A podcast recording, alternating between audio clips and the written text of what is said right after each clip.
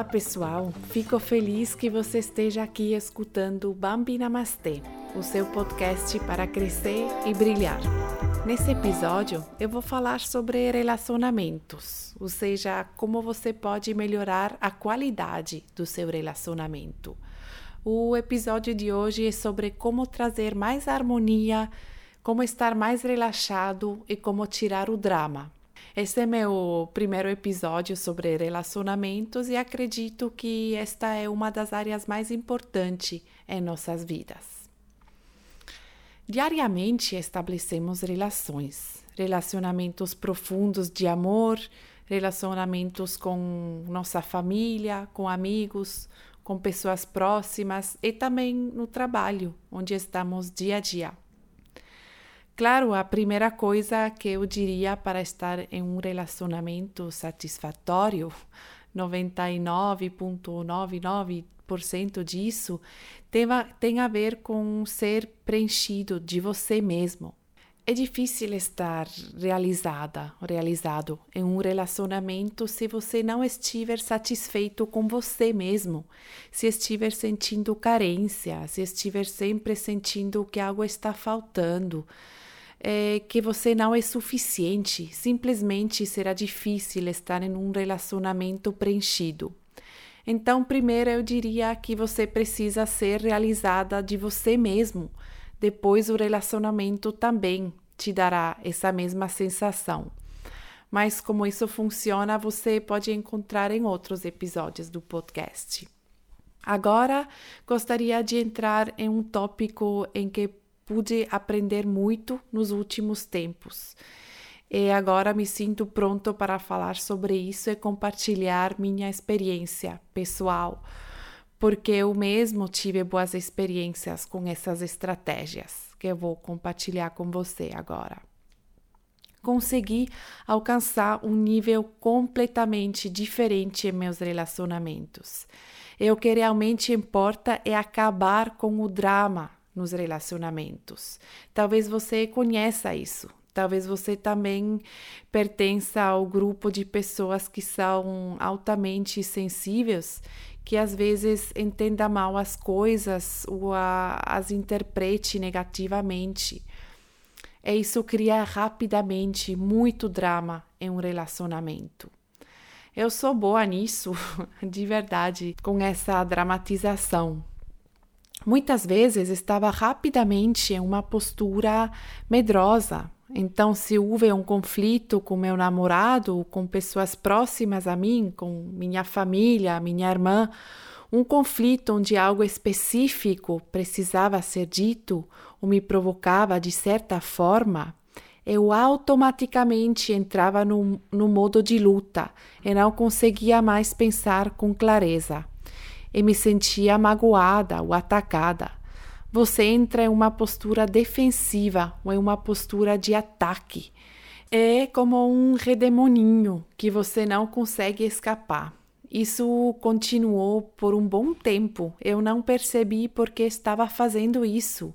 Me sentia totalmente justificada adotando uma postura defensiva e meu ego se sentia bem justificado e me, me dizendo que eu estava certa. Mas na verdade, fui eu que, quem me entendi do meu jeito, porque você não ouve o que é dito, mas o que você quer ouvir. Existe um modelo de quatro perspectivas, o um modelo de quatro orelhas, como nós chamamos. Também farei um episódio de, de podcast eh, separando sobre isso. Portanto, nunca ouvimos o que é dito, sempre ouvimos de uma certa maneira e podemos ouvir em quatro níveis. O primeiro é o nível factual, sobre o que é dito. O segundo é a, a, a autorrevelação, o que eu revelo de mim mesmo. O terceiro é o relacionamento, como estou com você, o que penso de você. E o quarto é o apelo, o que eu quero de você. Dependendo de como você é como pessoa nesse momento, é difícil extrair as informações factuais de uma mensagem, ou você ouve apenas a emoção de uma mensagem. E dependendo da situação, pode ser que você realmente não entenda o que, este, o que está sendo dito. E hoje eu queria compartilhar duas estratégias com você para deixar esse drama fora da vida, porque nunca é bom estar nessa dor, naquela velha dor que gruda na planta do pé há, há 10, há 15 anos, há 20 anos. É voltando a dor da criança em mim. Em algum momento eu disse a mim mesmo que não quero repetir isso novamente. Pessoalmente, também acredito que experimentamos essa dor antiga repetidamente até chegarmos ao ponto onde dizemos que agora é suficiente.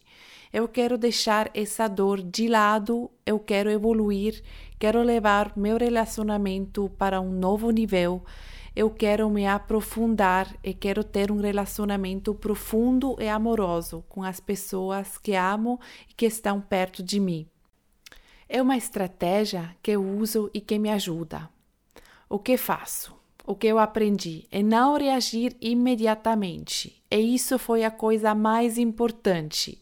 Parece fácil e simples, mas foi a coisa mais importante. Para eu dar esse espaço durante o intervalo e não reagir imediatamente. Eu realmente uso esse tempo, 10 minutos, talvez o dia inteiro, até uma semana para poder organizar as coisas para mim novamente, porque no momento em que nos sentimos atacados, o que acontece no momento em que pensamos que estamos sob ataque? Vai para a nossa amígdala imediatamente, que é a parte do nosso cérebro responsável pelo modo de combate. No momento em que a amígdala é ativada em seu cérebro, tudo mais termina, Talvez você conheça que quando está discutindo com uma pessoa que já não importa o que o que diga para ela, você pode ser amoroso, não importa, a pessoa simplesmente não ouve. É porque essa pessoa está nessa área de, do cérebro e apenas no modo de voo e luta, ou seja, no modo de voo ou no modo de combate, no seu estado cerebral original, para por dizer assim. Então, vamos lá. O passo inicial é chegar ao primeiro ponto e dizer a si mesmo que não quer mais o drama. Porque é tão pesado ter esse drama, esse medo de perder alguém ou esse medo de ficar sozinho, todas essas coisas que tornam a vida e o relacionamento tão difíceis. O passo zero antes de começar com o primeiro passo para mim foi admitir para mim mesmo que eu estou entrando nesse modo dramático, que realmente sempre trago algo do passado para o presente. Acima de tudo, coisas que não estão mais presentes. Em seguida, apenas digo que não quero mais esse drama. Eu quero um relacionamento pleno. Esse foi quase o passo zero para criar essa consciência. Então, o próximo passo é esse espaço que eu estava falando. Quando entro na situação e sou desencadeada, respiro fundo e espero. E depois há coisas diferentes que eu faço. É a única coisa que me ajuda insanamente quando algo me, me acerta, algo que me deixa triste, que me assusta e então percebo que esse desespero, essa raiva, às vezes vem, esse sentimento de, des de desamparo sempre tem um outro sentimento por trás. É raro que a principal emoção que surge é tristeza, raiva, desespero. Na maioria das vezes, essas são apenas expressões de medo. E se você observar um pouco, qual é o medo? De onde vem o medo? No final, tudo se resume ao fato de que, na maioria das vezes, o medo é que você seja abandonado, ou que você não seja o suficiente bom, ou não seja suficiente o que possa perder a pessoa que ama, que em 99,9% dos casos é totalmente irracional. Esse medo que está tão distante é um cenário de horror que, que não ocorre, quase nunca ocorre. O interessante é que só acontecerá se seguirmos o medo. Isso significa que uma, uma profecia autorrealizável também entra em jogo aqui, né? Cada um cria a sua realidade. E para mim foi muito útil aprender a olhar por trás do sentimento e reconhecer que o problema nunca é o problema. O problema está sempre por trás do problema. Né? É sempre algo que nosso ego empurra para frente, como uma faixa errada que produz algum tipo de reação. Então, é sobre realmente reconhecer o medo e dizer: Ei, medo, de onde você vem? O que está acontecendo? Eu realmente tive que aprender que, pela primeira vez, o mais emocionante é, é que, no, no momento em que reconhecemos o medo, no momento em que dizemos tudo bem, que você está aqui, medo, pode estar aqui, o medo fica muito, muito, muito menor e logo vai embora.